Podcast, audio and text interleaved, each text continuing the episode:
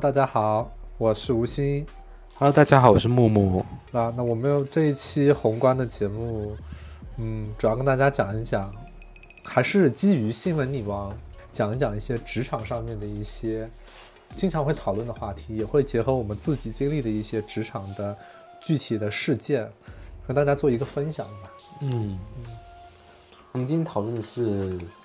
职场里面的性骚扰话题吗？从性骚扰话题先开始，因为新闻女王的剧情里面有一个非常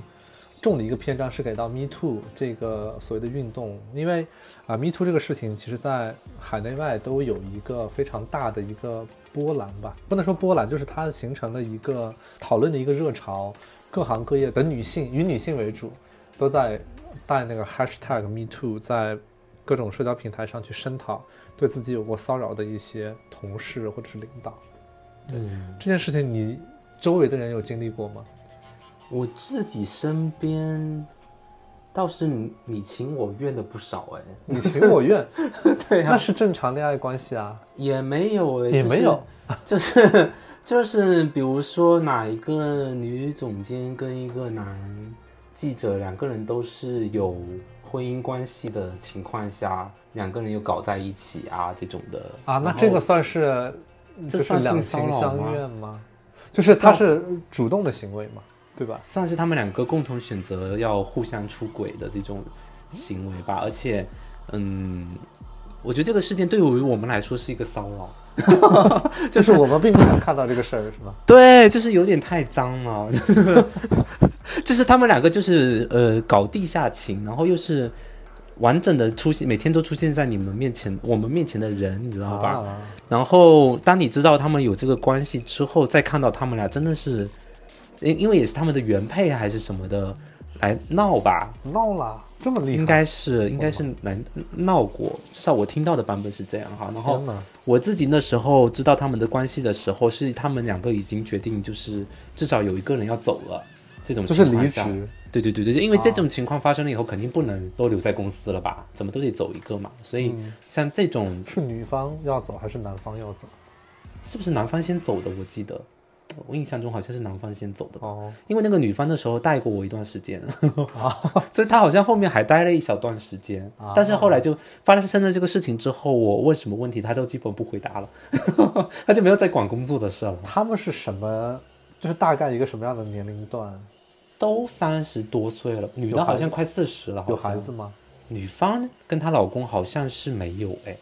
嗯，好像是都没有，我印象中，嗯，反正就是这么一个事儿吧。然后后来两个人好像也没有继续在一起了，那离婚了吗？他们后来也也好像没有。啊，就是那个男方换了一个工作之后，后来某一天我还在值值夜班的时候，他又回来一下，啊，然后就是打，就是跟大家打招呼，大家还问他怎么样，就是都表现得很友好。毕竟他这个也只是他的婚姻出轨了，跟我们关系也不大吧，嗯，对吧？我我我自己的工作经历中倒是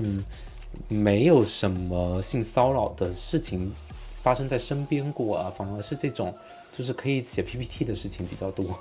对 啊，就是互联网大厂可能经常我们会看到各种爆料，对。地形是说呃什么领导潜规则下属啊什么的，对对对对对，嗯。也有传出哪些女强人领导其实是拉拉这种 这种事情是吗也不少。对呀、啊对呀、可能都说是圈内都知道的事儿。哦，相当于那相当于其实是这个其实就是多元性向另外一个话题嘛，但是他没有性骚扰，对不对？他那时候跟一个女员工走得很近，然后两个就是特别宠她，啊，就你能看得出来，因为那个女领导是级别蛮高的，嗯然后那个女下属呢，就是算是嗯她的一把手那种感觉，哦然后两个人形象都有点接近，就是都是短发，有点微胖啊，就比较 less 的 less 的那种。这对你对 race 不太尊重哦。我的意思就是他们他们像某一种类型的、啊呃 race 啦，然后又嗯就是比较标志性的。然后我那时候看到他们举止比较亲密嘛，我就觉得说有点古怪。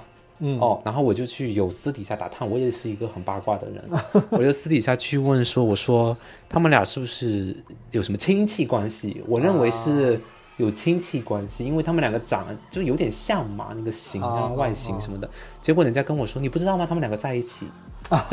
是同事吗？还是对我同事 我们同事说消消息好灵通。跟我说，你不知道他们两个在一起，我整个吓到哎、因为我听说那个领导是有家庭的，啊好像是结了婚的吧，然哦，后我的妈呀！然后又跟女下属那么亲密，两个人那天天。她老公来闹了吗？应该没有。没有没有没有，啊我觉得她这个女强人应该能控制得住家里的情况，嗯但是那个女下，她对女下属就特别偏爱，然后两个人就是感觉上厕所都要去在一起的那种感觉，好像那个啊形影不离。对，然后！还跟了他一段时间吧，就是就是蛮长时间的，就是这个整个职场的过程中，我就是他们在一起的这个阶段还蛮长的，我整体有经历了一下，嗯但我我不确定是不是两个人真实的在一起，因为他们没有当事人没有亲口亲口？确认啊，怎么可能是我只能就是遵循新闻原则，我去独立消息源，我就问了几个同事，但是这也不算独立消息源了，因为他们都是互相八卦，你知道吧？是是是。哦，然后到了大厂的话，自己身边倒是没有，倒是嗯 PPT 看过不少啦。嗯，我觉得就是在现在这个环境下，要搞职场性骚扰，如果你自己本身没有什么授权给他的这个让渡给他的意思，还挺难的。就是是你需要给他一些利益，对，就是你自己得给他示意说你可以被性骚扰。嗯你嗯知道吧？就比如说你对他手下的职位有所求，或者你是一个很很好摆弄的人啊，你是说是级别低一点的人？对对对，你比较低低一位的话，啊，就相当于他为了一些自己的目标去主动说我可以，对啊，就像那个唐芷瑶一样。对啊，意思就是他有释出这个讯息。啊，唐芷瑶就是找那个什么梁景仁说，我也可以我也可以，女人有的我都有，然后人家就骂他猪脑子，这个狗狗咬人的世界他都搞不清楚，还还想人咬狗，还不如就找个男人嫁了。对，这这个真的你觉得羞辱吗？说找个男人嫁了吧？找个男人嫁了吧，我觉得也不算吧，男人也不算什么特别糟糕的东西吧。对，因为现在自媒体都说什么港剧领先内娱一百年、三十年，都说骂人的方法是找个男人嫁了吧？我觉得这个有点侮辱男性啊，就是首首先，我觉得男男性从来没有在很多社交媒体上面通过舆论嗯。去天天去打压女性说，哦，你你怎么样，你其实男性现在在社交媒体上是被没什么话语权，嗯，没什么话语权以及被被攻击的形象，因为其实男大部分男生。我觉得比较少在社交媒体上面留言，然后以及他们可能就只留言在一些类类似虎扑这种地方，嗯。像微博这种、抖音上面应该都不是直男的群体嘛。对，虎扑女神，他们会在虎扑评女神，就是就是就是，所以像这种，我我认为谈论这个你找个男人嫁的话，也但基本上也是讨论直男，对吧？在这种情况下，直男本身就比较受弱势在舆论场上面，嗯所以他们被这么批评，他们没办法发声。哦，我觉得我可以发声一下，因为我觉得不是所有男性都那么糟糕，以及有有一个好的男性伴侣，对你你的工作啊什么各方面，当然都是有利的。像那个张嘉妍的老公，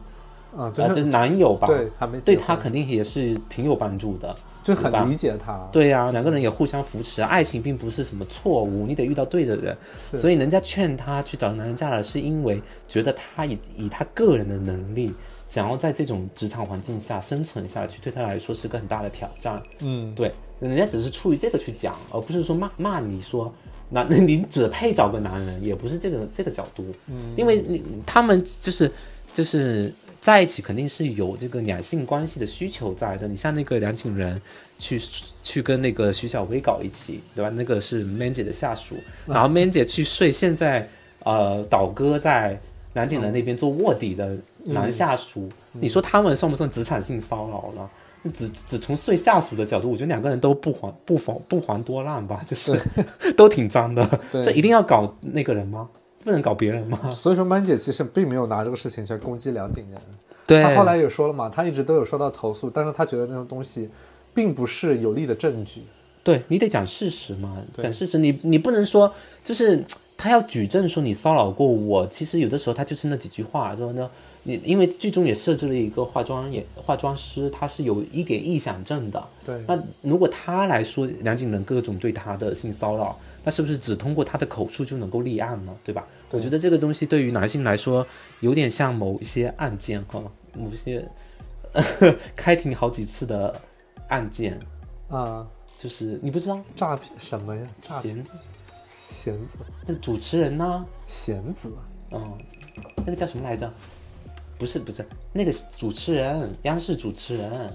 呃，朱军，啊，朱军，朱军，朱军，朱军那个说他是那个，对啊，弦子嘛，不是弦子。啊，你说这个女的啊，那个女的。啊，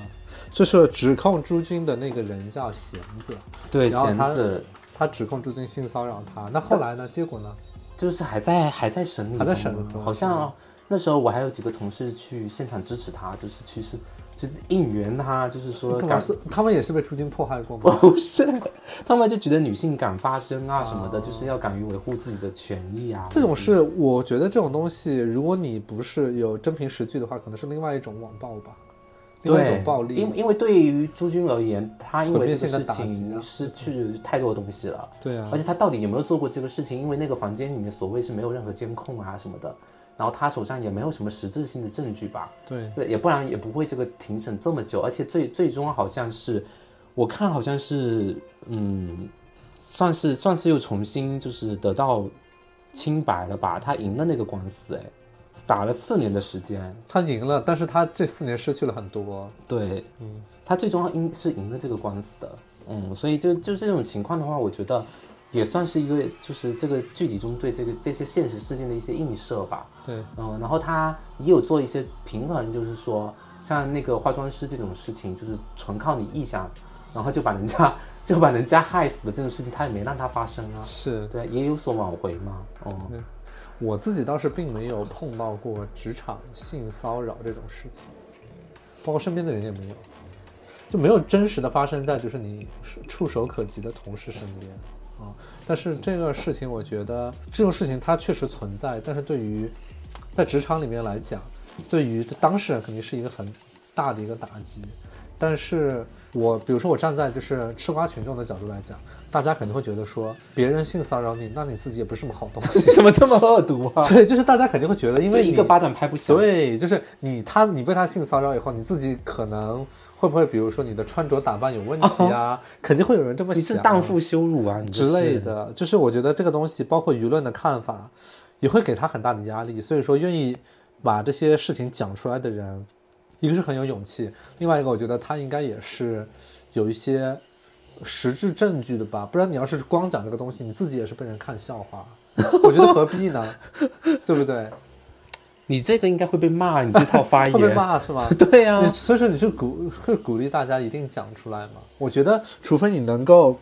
就是一锤定音的能够做实这件事情。我觉得肯定要有要有实质性的证据了。嗯然后他，我觉得你自己在受到这个侵害之后，你第一时间是应该要学会拒绝，嗯要明确的拒绝，以及甚至这个拒绝的手段可能会有所有所暴力什么的啊，就比如说肢体上你得对吧，打断他或者是什么的，这些都是你能做到的部分。嗯那我觉得剩下就是说你比较确定这个事情对你造成侵害之后，你手上所有的东西你自己要过一遍，嗯就是他对你说的哪些话，以及他的哪些，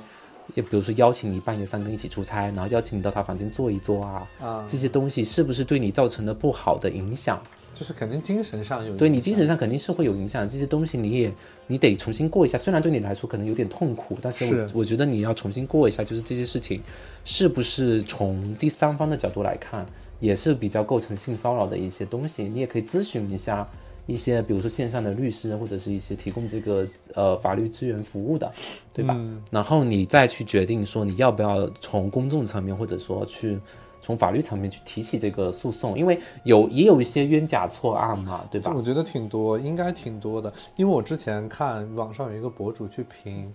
那个某某某强奸的这个、嗯某某明星强奸的这个事情，他就是说，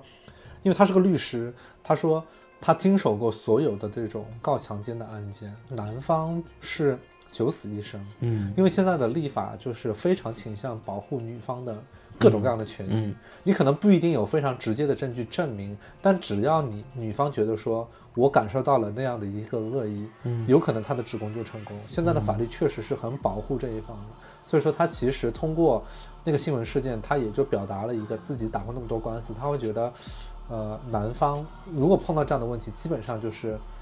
就不可能赢。因为好像是说性那个女方的性同意就是按秒计算对就他可以随时 stop。的撤撤回，你让我不高兴我就撤回，反手告你一个强奸。对，然后或者说你给我付了什么彩礼啊什么的，然后想要跟我在一起，我反手告你一个强对那个强奸。对，所以说这样的问题就是一个，我觉得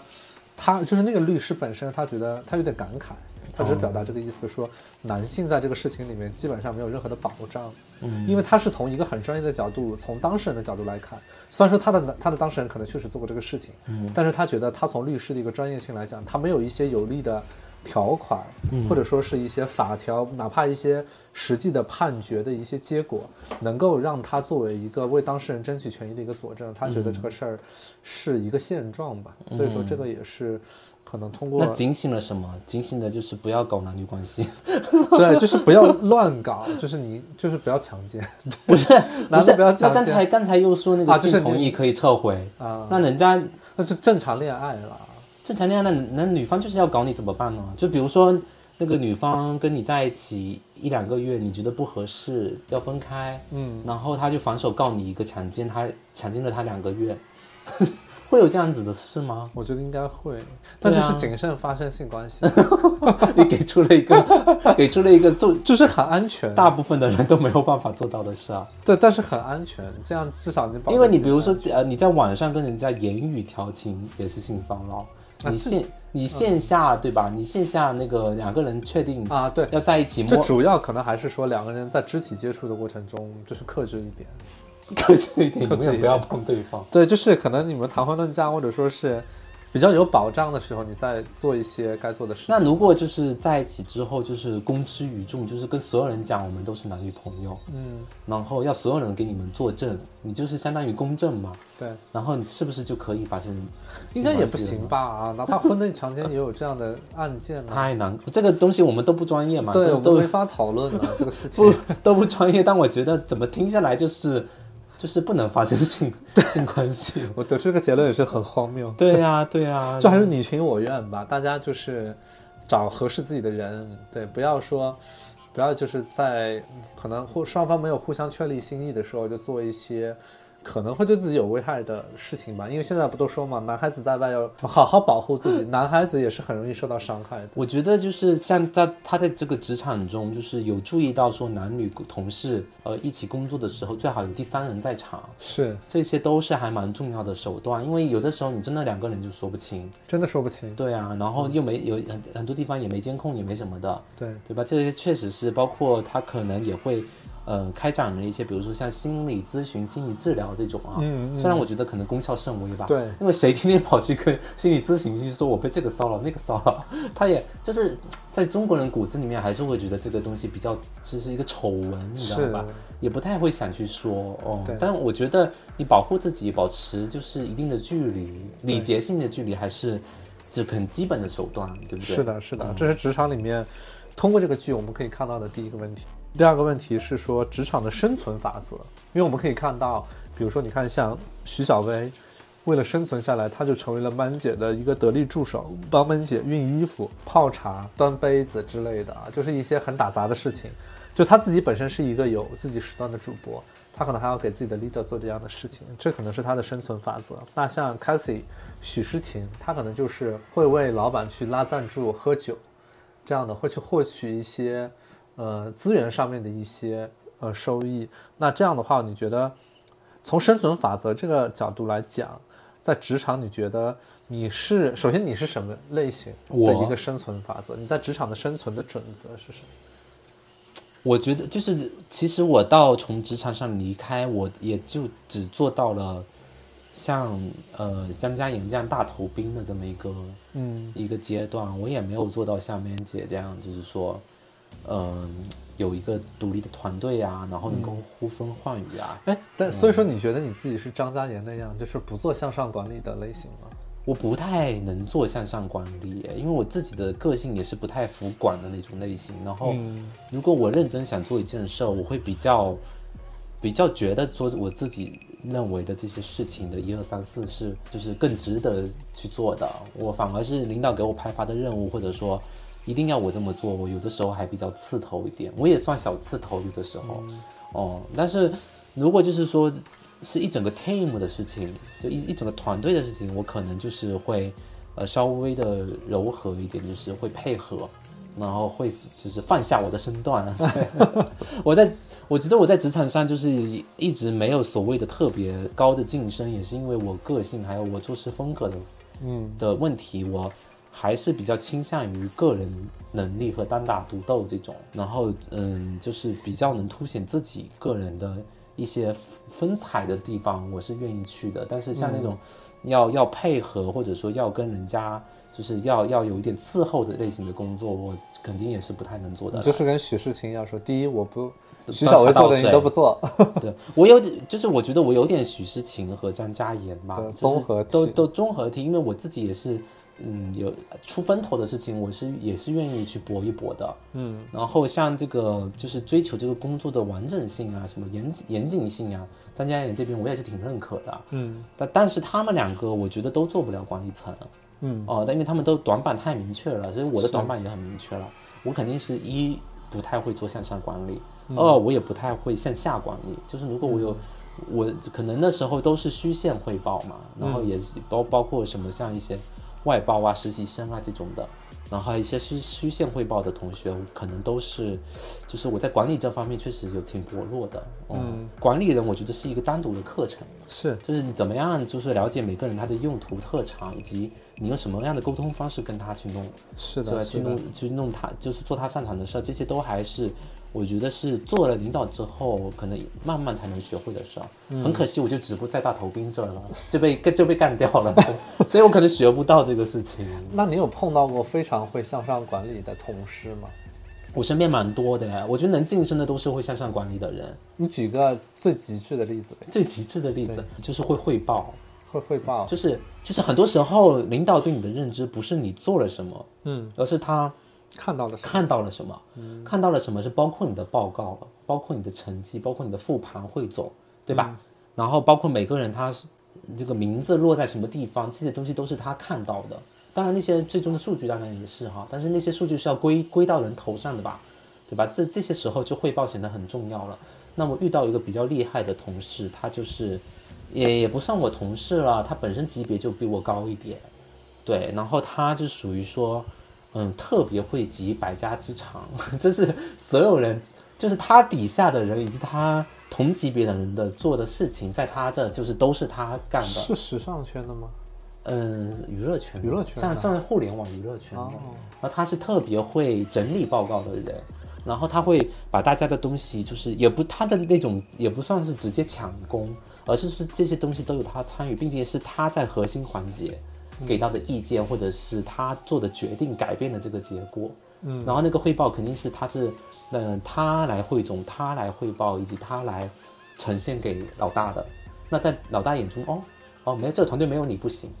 对吧？大家都是一盘散沙，就你这不是 PM 所谓的 PMO 的工作吗？哎，也不是 PMO，是他有参与到业务里。他有做业务，但是他是偏更偏向于就是整个有点像统筹吧、分配吧，嗯，然后他又特别会把下属的工作说成是自己的，然后下属也是被他堵得哑口无言。就，因为在那种级别的会上，你也不好就是站出来说啊，这这趴我做的，对吧？啊对吧？那种级别都是你的领导和老板，你被人家说就是当做他的说，你也没法子，毕竟是你的上级以及级别很高的人嘛。那那他在这个剧里没有映射角色吗？George 吗？还是飞爷？飞爷吧，飞爷这不做事飞爷不是每到关键时候就说你做的决定不是我的哈，啊，他们就是这个要是做成了是我的，做成的是我的，做不成是你的。这个更下作。是这样，他那个那个人，那说的那个人也是这样也是这种风格，他会明确的跟你说你自己承担责任，然后你发邮件发邮件我不会回的，有的时候你向他争取一个意见，你知道吧？就是我们要邮邮邮件邮件邮件留底是你认同的，然后你他就十天不回你，就是死到临头项目明天要上了，你去追他，他说你自己承担责任这个事情我不会回的，嗯，嗯，他就可能口头上跟你讲这么一句，他绝对不会文字、微信、呃工作软件还有邮件回你说这个事情能做，啊。他是希望你去做，但是这个事情有风险，你自己承担。谁呀？嗯，就是你干嘛问这么细？我会剪掉。就是他们都是这种风格的人啦。Anyway，就是这样子啦，就是这这种类型的就是人会比较多的话，你其实像你所谓个人能力特别出突出的人反而比较难出来这样子。嗯，那像你们你的工作职场里面有碰到过卧底这种事情吗？卧底真的很这个剧里面很直接哎，就是站边站的非常明确。因为我觉得我们我经历的工作都还没到这个程度，就是就是利益关系到就是需要去打探对面的 需要对呀、东西哈。对啊，可能就是你你把你轮轮岗过去了，你就去做那边的事儿了。但是娱乐圈可能会有，就比如说我是某一个团队出来的人，我去到这个我之前服务的那个人的啊，其他竞品的团队，那你这种人我就不能要啊。但是如果他是一个业务能力很强，或者说是他确实能够让那个比如说那个明星本人觉得还不错，嗯，但是可能团队会顾虑说这个人之前在哪里做过，对，会不会就是说我觉得应该有这样子的。有的有的，肯定艺人之间有这种忌讳嘛，就是你待过哪个团队的，我们不要，或者说那个什么我怎么怎么样，就是这个问题，我们之后可以找一个合适的一个从业者，对啊，你可以找一个经纪人或者艺轩什么的来聊一下。对，就分享给大家听一听，嗯。就是明星之间的卧底故事，明星之间的卧底故事，蛮精彩。但是好多那种人都是带了好带过好几个艺人的，对，基本上大家都是有很多就是重叠，比如说今天我来你这，明天你去我那儿之类的。对啊，都互相认识的，就是娱乐圈其实很小、对但大家可能彼此之间就是做这行的，这经济啊这种肯定都互相都知道嘛。对，是的，哦是的，那么艺轩也是啦，那像我们这种做媒体的，反而就是一波一波的，还换的快一点。是的，是的。呃，剧里面还有一个是那个职场女性被排挤，就是文慧欣升副总监以后，第一次去开就是领导层的会，被那个秘书没有通知她具体的地点，让她自己在那儿等，等到半天，他那个女秘书过来讲说什么曼姐你怎么在这儿？我们开会呢。你不知道地点吗？曼姐说不应该你告诉我这个其实我有遇到过，然后后来曼姐就给他降薪，这个有遇到过，就是嗯，当你不是核心成员的时候，上级会呃明确的就示意下面的人这样对你，因为他知道你就是他，就是你在这种情况下也待不了多久，或者说是为难你一下，你可能就知难而退了。就我曾经有一个同事，就是在时尚圈的吗？在时尚圈的时候，杂志社的时候，那个主编不喜欢他，然后他参加的所有的会议的时间都改了，然后不告诉他。啊，然后他每次这个时间段要开会的时候，他就到处找人问说在哪里开会，然后大家都说啊，你不知道吗？在哪里哪里哪里？然后他就硬要去，然后他去了之后，那个主他有编发言吗？去了，不是他进门，那个主编就看着他说你来干嘛？这个会没有你啊。嗯，然后啊当场就气氛一度凝结，他就摔了东西就走，第二天就离职了。啊就他有点冲动了，啊是因为这个事情就是，嗯，大可不必嘛，就是现场大可不必嘛，就硬坐着也可以嘛，或者是你就走了，说啊不是没有我，那我走错了什么的，但他可能也气不过，他自己也有别的选择嘛，啊。嗯，就掉就走了。他是什么类型的员工？是个人能力还不错，还是说其实还好？这个人能力挺不错的，但是就是你也知道，就是站错队吗？还是怎么？就是有一点吧，就是他自己本身不太，就是我不知道别的媒体怎么样啊，但是像什么时尚圈啊、杂志社啊这种还是要东西就是。就是还蛮明显的，人家喜喜欢你也不喜欢你，就是就是对你来说，你的职业影响还挺大的。你要尽可能让你的、呃这本刊的领导啊能喜欢上你，那肯定、啊，无论你是什么样的一个岗位啦。对啊，就是因为那个像我们杂志社那编辑部没有没有很多人嘛，你像互联网大厂可能一个部门就两三百号人，那我们一个杂志社可能也就几二三十号人，就比较核心的团队，所以就这么少一个人，主编是基本上就是有点像那种班主任一样的，你在底下什么动作他都能看得到。对啊，因为人太少了。对吧？那他他他当然有别的部门要管，就是比如说什么市场偶尔也会去，但他核心管的编辑就这么几十个人，他每个人做什么他都很了解的，嗯，对吧？所以在这种情况下，你不知道他喜欢，绝对是死刑。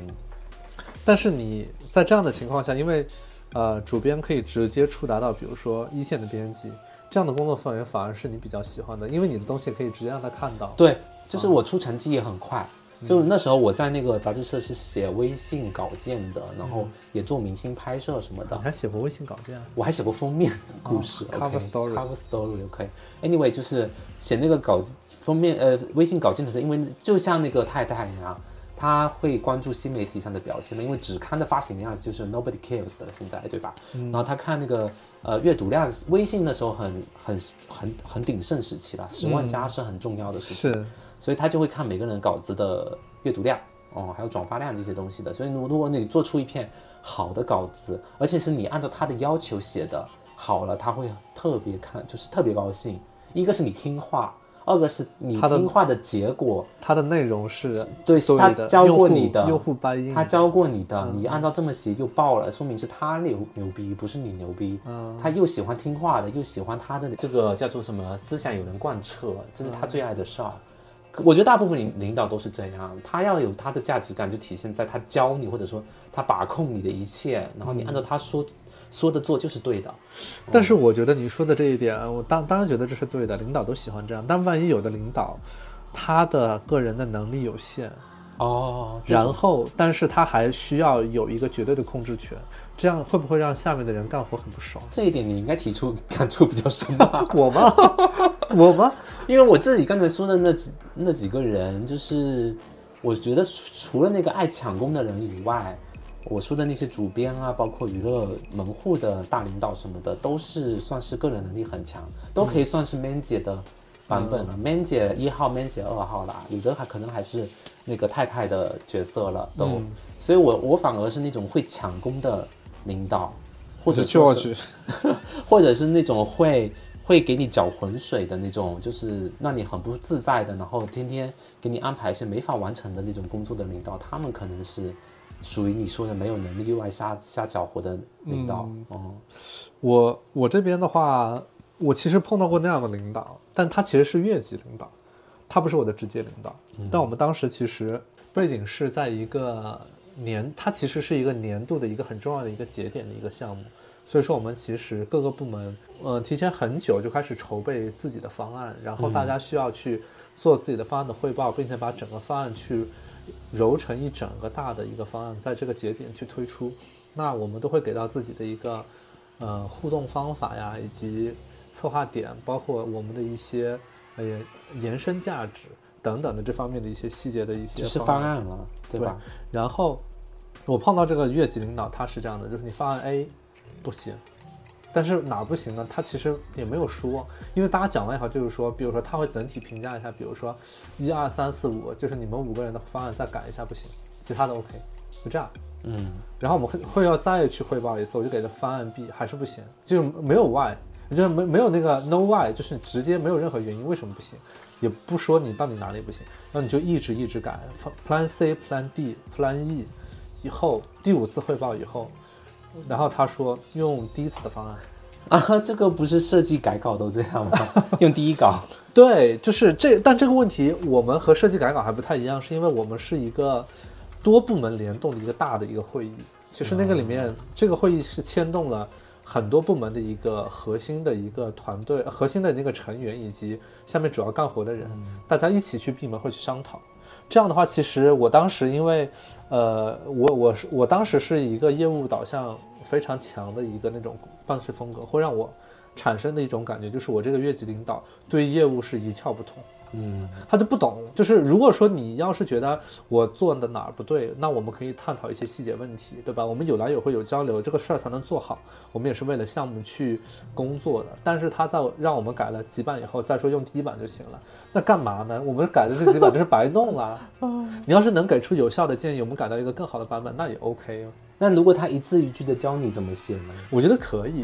他因为在我视角中，他毕竟是领导，就是他在这个领域，他就算不能深耕，他的那个他的视野或者说他的那个看过的东西都会比我们多。嗯，至少从战略层面上来讲，他至少能不能说出个十分，不用说的特别细，至少能说出个一二分吧。但他都没有。所以有的人他只是活得久一点，是这样对吗？我觉得他可能就属于那种有点，后来我了解到，其实有一点点像那种，呃，大 BU 之间的轮岗的那种，他可能刚好轮到在这个周期里面轮到这一边，他需要对这些内容做一个了解。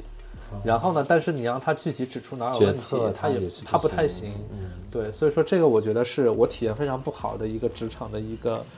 我们也经历过蛮多种风格的领导人呀，有那种一字一句都要你照着他写的，嗯有那种完全不懂，然后你写什么又不告诉你怎么弄，然后又要你改来改去的，对吧？然后也有那种真的就是还不错，能替你着想，还能替你扛责任的。对我碰到过一个领导，然后是呃，基本上他属于业务能力很强，然后呢，他的他的业绩很突出，但是他手下的人不是很多嗯啊，所以说其实他的，然后因为他活多嘛，我们每个人其实都非常的忙，然后我们每一个人其实，在重压之下也跟着他的学习，成长的也很快。然后呢，我们其中的一个同学就会受到了我们大部内的其他一个团队的那个邀请，是让他去转到那个团队去工作。对，但是这个同学其实，在我们这个领导眼中，他其实是非常看重他，嗯，而且他其实确实产出也非常的，呃，丰厚。所以说，其实，在被挖墙脚的时候，我们这个领导的处理方法，我觉得很厉害。他其实就直接去找这个同学聊天，说，呃，是不是有谁找你之类的？他就说你不要去。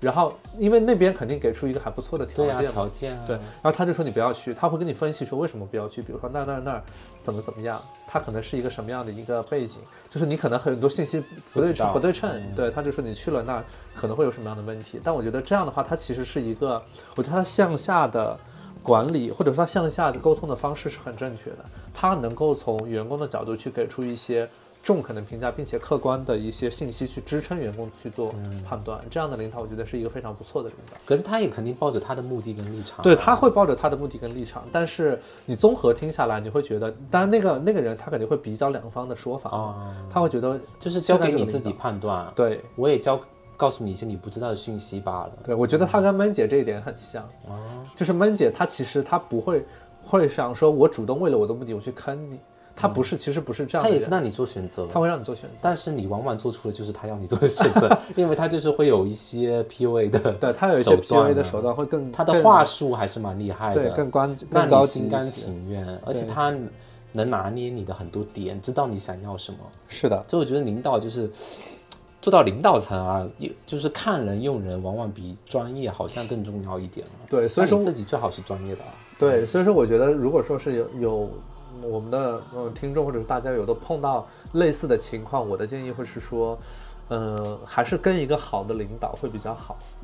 因为可能举个例子啊，比如说你碰到一个业务方向的一个选择，比如说 A 方向、B 方向，可能你自己更倾向于做 A 方向，但是 B 方向的领导他可能是一个比较通情达理的，或者说他是一个呃没有什么事儿的事儿很少的那一种领导，至少让你的工作环境是不错的。我个人会倾向你。建议你去选择第二种，因为这样的话，可能你的工作的一个积极性、能动性会强很多，而不是每天把你的时间消耗在一些，比如说，呃，呃内斗啊、斗争当中，或者说你要去去配合他的情绪价值。抽烟呐、就是对我觉得要满足领导的情绪价值这件事情，真的某些男领导就是每那个必须抽烟，然后要你下去跟他狂抽，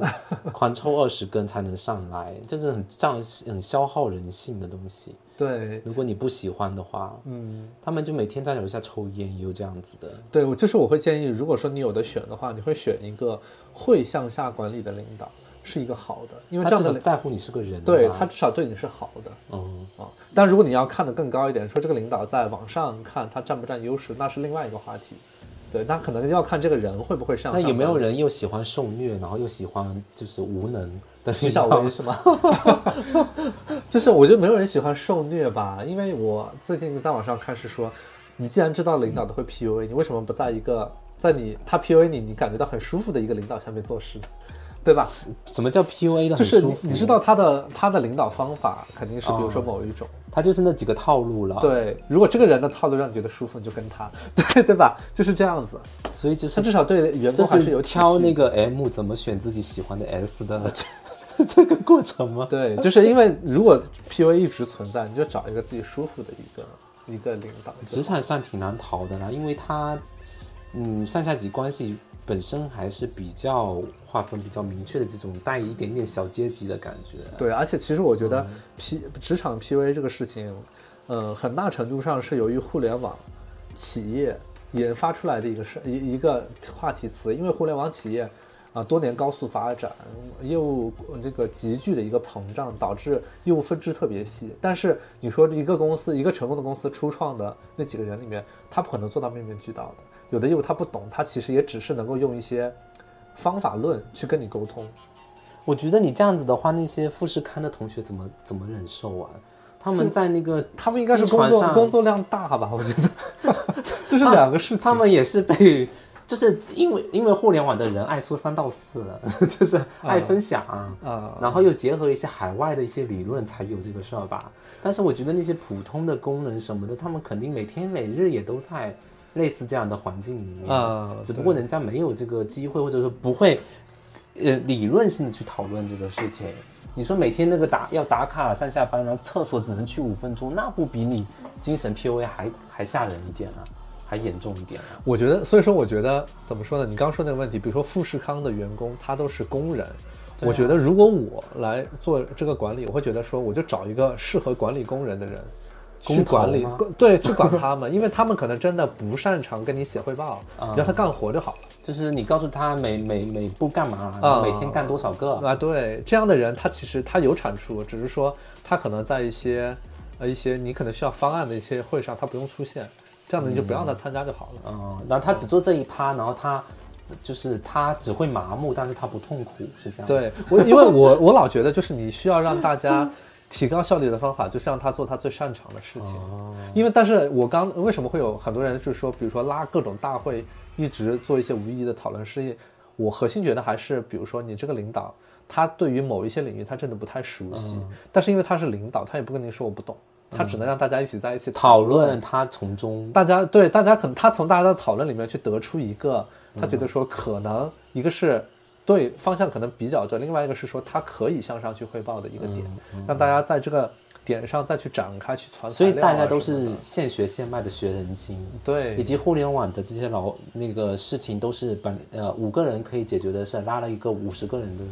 对他其实群 他其实找一个战略就行，因为战略就是我个人理解，战略就是做这个事儿的，因为你业务是做这个事儿的，呃，业务是执执呃具具体去做去执行执行的。嗯你做战略的话，战略它其实就是从一个高度去跟你总结汇报。嗯，对，他只要我我们这些，比如说做运营的，对什么各方的同学给他一定量的数据，他甚至自己有权限，他可以去调，对对吧？这然后个很简单，找一个战略的同学，他哪怕跟每一个小业务 leader 去聊一个小碰一时下就行他都能够给你一个东西，嗯，你就听他的就好了，这样你效率会提高他是不是很多。战略的同学都听不懂？就是刘汇总给他的 完整的，他看不懂，他只能看大家的对话那种，他的脑子只只能接受对话的。这样的团队就只能说赶紧走。自求多福，老赶紧跑老板看不清，就是看不懂长文章，真的只懂得的看那个访谈对话。是，那那如果真的碰到这样。的团队，你有你有选择的话，就只能说 run。因为有的老板非常喜欢看那个访谈录啊，啊就是你他要你去那个访谈那个那个用户或者说那个客户嘛，他要完整的看你的访谈录，你总结给他的他不看，啊，对啊，他觉得他觉得他这他必须得看你的对话，因为他有时候还说你不好，因为他觉得你的问题设置的不好，你知道，他要完整的看这些东西，他怎么做到领导？不知道，我觉得他可能在这个剧里面早就死了吧？对，我觉得这些这些好多功课的其实都是你就是呃私下镜头外你可以做的。对你好歹如果你调来去管这个业务，你自己基本功你自己是，对吧？你找一些业内的朋友有混几十年了，你可以问一问。对但我们经常遇到那种领导，就上来就要我们开几十个人大会，然后天天那个脑头脑风暴，嗯，对吧？碰个没完没了，然后他就在那边学学就完事儿了。嗯，学了之后，他可能做出了一个大家都觉得匪夷所思的决策，然后推翻所有，大家去执行就完事儿了。对，这个确实是很痛苦。但我也听过另外一种说法，就是也是一个朋友，因为他就是在一个比较会议比较多的一个呃业务，就公司的业务团。哈 哈就会擦掉，对，就是他他的分享是说，就是说他其实碰到了一个怎么说呢，一个就是非常爱开会的领导，然后他可能每天会开很久的会，他一开始也不理解，但后来他是听这个领导跟他说，他是说领导的意思是说，因为现在可能公司。呃，高层会有一些，反正有一些风向，领导洞悉了这个风向，所以说他的方法是把大家让大家都忙碌起来，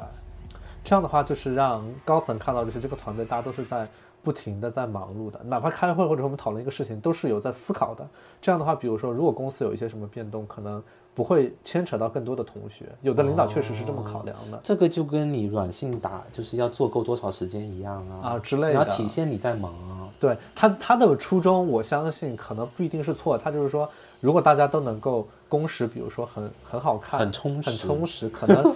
比如说一些，比如说裁员的一些指令，可能不一定优先到这里。嗯，对于大家来讲有一定的先保障。裁那个 Pico 的，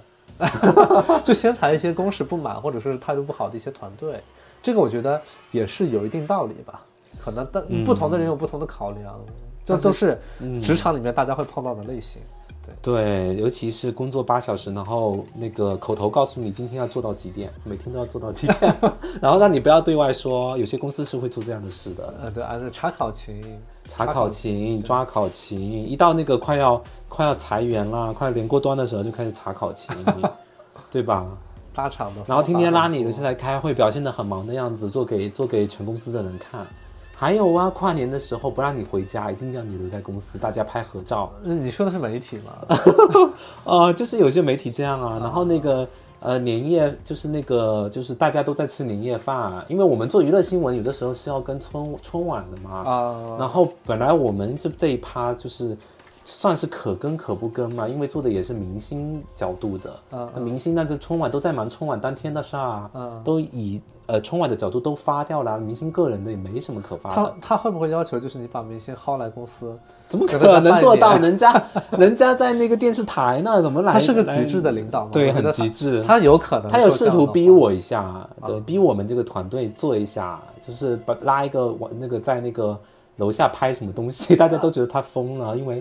这个大春晚的，对吧？啊谁管你这些媒体合作啊，对吧？是啊人家都要表演节目。Anyway，就是一定要留下来做，然后配的晚饭大家猜一下是什么？什么呀？饺子和盒饭，然后大家一人领一份那样子，还有披萨。饺子年夜饭给我吃这些，饺子也太差了吧？年夜饭给我吃这些，都气到那个血都吐出来了。这种领导还要我们他妈拿着那些东西合照，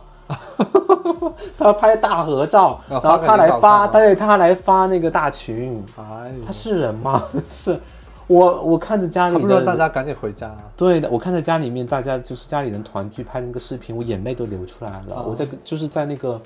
呃工位上面哭，你知道吗？就心想我到底在干嘛？所以大家遇到这 这种情况，就是一定要跑哦。真的有好的选择就赶紧跑吧。是啊，对，然后还有一种，我突然想到，就是有没有你身边有没有那种，就是通过工作，其实就是因公，呃，因为工 不没有没有包括没有因公殉职，就是说因为工作的原因，可能惹上了一些不好惹的人事物，哦然后可能惹上官司之类的。我我我们就是你你也知道，就是搞娱乐八卦的，就难免会有这种事儿嘛。啊，就就是偷拍什么的，对啊，你偷拍，然后拍到了以后，就是我那个领导就是有点有点贱，啊他就是拍到某个男星出轨了，跟那个某某一个什么什么女子一起回他们的婚房什么的，啊啊，哦、类似这种事儿，然后他特意告诉人家，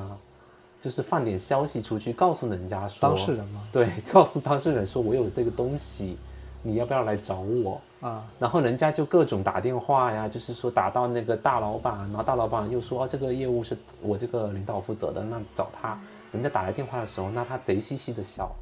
就是觉得说，哎，你看嘛，是这是我说的，啊，是吗？对吧？嗯打来之后说啊，就开始装傻，啊就说啊，这不是我负责的啊，这个东西不是我们能管控的啊，那些媒体啊、自媒体特别坏啊什么的，啊就开始这样子啊。然后他其实就是想说呢，通过这些东西让人家知道说你要配合我们，嗯做一些声明，对吧？就是说你要把独家留给我们，然后来我们这边配合做什么事儿。但人家就是没上没上这套，他大意就是说你发就发吧，就是说如果我就是你要这样子要求我的话，我做不到，就是相当于其实这个老板给的解决方案不是人家的唯一选择，不是，对吧？因为他能他就是衡量之后能够接受自己这个新闻被爆的后果了，因为他听到以后觉得你提的要求也有点过分，啊，对吧？就是是这种东西一搞不好就会出吃一纸官司嘛。是但是确实那个，因为我们这边也拍的也都是事实，嗯也没有什么添油加醋的，是所以人家就说那这个是你的权利，对吧？你要发就发了呢，那个最后也是发了，发了之后呢，就有点老死不相往来的意思了，就是 再也不理我们了。就是他是做这种摧毁性质的这个这个曝光，你知道吗？那就是没有合作了。后来肯定没有了呀，你都把人家的隐私爆了，然后人家那个还是算是婚内，有点跟人家第三者暧昧这种的，对他的形象影响也挺大的呀。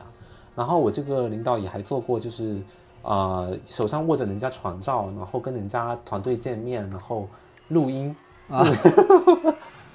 录音录音之后是合法的吗？不合法吧？反正对方就是就是那个请有请请去喝茶啦，就是那个那个对方有报警，然后最后我们这边这个人是有去一下警局的，然后包括那个什么呃对方团队的人也都有一起来。就喝茶做笔录这样子，最后反正 anyway 算是和解了啦，就是有一个解决方案，哦，但双方都能接受。嗯，但是这个也是快濒临到要被 要被那个告了吧？就是因为人家都已经先先先报警了，对吧？啊，后续如果没有比较比较妥善的处理方式，肯定就是一直诉状告过来了，嗯，对吧？那就交给某些大公司的法务又要焦头烂额的。各去处理这种问题了，对吧？嗯，所以我觉得这个，我觉得还是看做事风格吧。因为前面以前的公司好像比较，就我自己没经历过这样的事儿，嗯，反倒是后面到了某些公司，实打实的发生在面前，还是觉得为什么要这样呢？底线有点太低了吧？做人，嗯，就是互相把对方逼到了一个比较绝境的地方。然后其实你说一句话是为了工作，好像也不是很站得住脚。因为因为这些东西对人家来说，对你来说可能是发了一篇稿子，对人家来说，他的婚姻、他家庭啊，什么都因为你受到影响了，对吧？包括他的清白，对吧？他有有的时候他是什么传照啊什么你也发，就是实在是太过分了。是，我就不点名是哪哪家了哈，反正就是挺过分的。我自己自己是觉得说不 OK 这样子。那其实这种也不算是说，比如说剧里面提到的说呈现真相。和追求极致吧，你觉得算吗？嗯，真相是真相，但这个真相有一定要被公众知道的理由吗？就是这个问题。因为呃，我觉得新闻女王里面的选题大部分都是就是公众有价值、损害到公众利益的事情，它必须要曝光，或者说这个东西爆出来能够维护公众的利益。对。但是某个明星他也许跟他的老婆是比较开放的婚姻关系呢？然后他们都能够接受对方，对吧？带人回家，然后恰巧被你拍到了呢，然后就是你说不清楚这个事情到底是，就他们俩之间是怎么看的。这个我觉得当初某明星出轨的事闹得很大的时候，我自己就有思考过这个事情，但我不代表我思考是对的哈。嗯，我只是觉得就是。即便他们的感情有问题，该处理的也是他们三个，嗯，对吧？他们俩或者加一个小三过来，对吧？他们自己看一看到底要怎么样。是的，而不是而不是媒体和公众，因为这个东西实在是跟我们的生活没有直接的相关性。嗯，而且你身边那个叔叔阿姨出轨的也不少吧？你怎么不管管你家里人呢？你天天跑去跑去管这个明星出轨，那个明星找小三，我觉得，所以我。呃，之前有跟你聊过，就是八卦狗仔的事儿嘛。我自己反是觉得说，公众是有权利对公众人物有这个监督，但是这个尺度到底在哪？我觉得是我我们可能做呃这个传媒的从业人员、新闻从业人员，可能要做好的一个，就是做好平衡的一个地方。嗯，是的，是的。然后说到你不是被告过？对，就是说到这个怎么说，就是职场上。惹上官司啊，我自己是有一个亲身经历吧，算是我可以分享给大家。嗯，她其实是一个某个女明星的，就是我通过就我工作中被某个女明星直接给我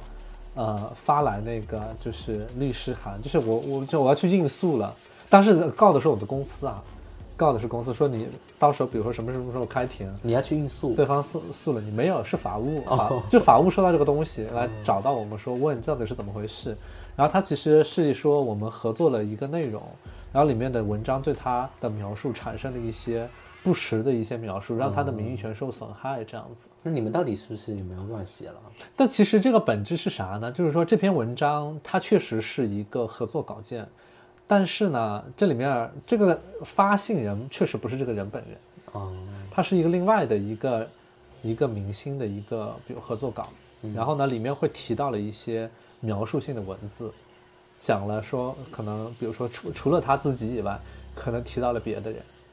其实是别的明星给你们的稿件里面的内容是有这个女星的一些信息，但是是不实的。是一篇提供的稿件，提到了两个人，嗯，然后有一个人是现在来提诉的这个明星，但是呢，这个稿件好像也是这个明星的团队的，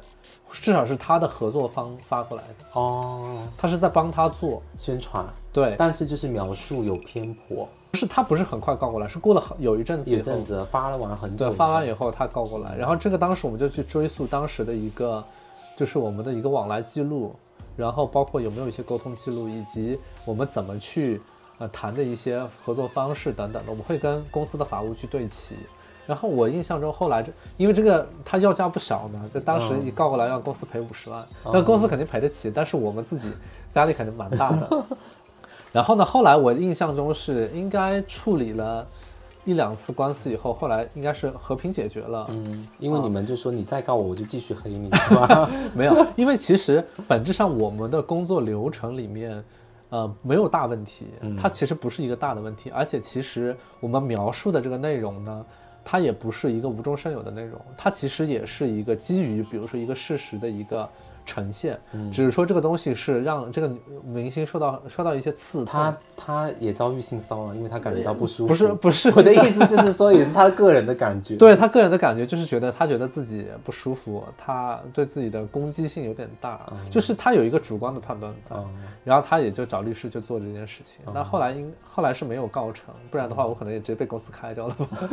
对不至于吧？是和平解决的，但是其实确实是我就是从业那么多年第一次，也是我意思吧。但你也不是有心为之啊，不像我这个公司做这些事，好像都是某个领导有心为之，就是他就是一个专项感觉。就是专项在在挖别人黑料，要抹黑别人的那种态度啊。对，因为他的口头禅就是说，这个能不跟我们合作就发稿黑他。啊，这个确实确实是媒体，感觉是某的媒某某些媒体体会这么做啊，就是拿这个威胁人家啊，对。然后跟人家置换的就是说，你跟我合作，我就帮你撤一撤黑稿，其实都是自己发的，是吗？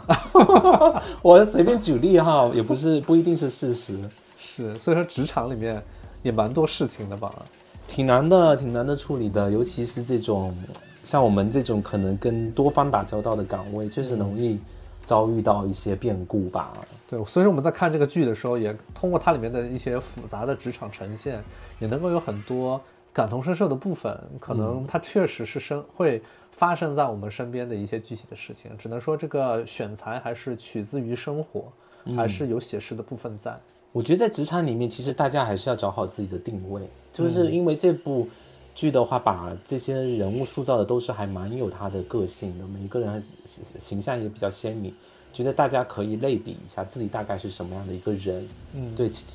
自己比较像剧中的哪一个人这样子，嗯，然后去参考他的成长路线和他的为人处事，看看自己是不是有有值得改进的地方吧。我觉得还是说。就是还也不是说中庸理论啊，而是说中国人比较崇尚那种就是一一一碗水端平一点，没有什么明确的短板，因为你很容易被人攻击嘛。是有短板就容易被攻击，然后尽量突出自己的特长，然后没有什么特别大的短板。我觉得这个是在职场中比较能生生存和晋升的类型。然后是我自己认为向上管理和向下管理都挺重要的，然后就看你自己能做到哪一步，然后以及不要违背。内心的那个初心吧，就是你当初做这个岗位、做这个工作是干嘛？就不像某些公司的某些人，就是、时间做长了之后，就是以黑别人获利。啊、当然不是敲诈了，就是说要置换一些合作，但是就用的手段不、不太是好。上上不了台面吧？对，就是这种东西我也不是很赞同哈。是，就大家还是应该怎么说呢？就是大家应该呃知道自己想成为什么样的一个打工人，对吧？那比如说一些职场的规则、呃手段，那你可能呃也会有碰到过。或许你或许你自己哪天不打工了以后，不当螺丝钉了以后，你自己做自己的公司或者自己的事业以后，也可能会碰到，或者说你不得不去实施这样的一些行为。那其实还是要了解说你想成为一个什么样的人，然后再去选择具体的路径吧。这个当然不忘初心很重要，大家还是要做一个呃忠于自己的人吧。我觉得，嗯，统一。好的，那我们这一期就跟大家分享这么多喽，好的，那就这样。就这样，我是主播吴昕，我是木木，欢迎大家给我们留言，我们下期再见。下期再见。啊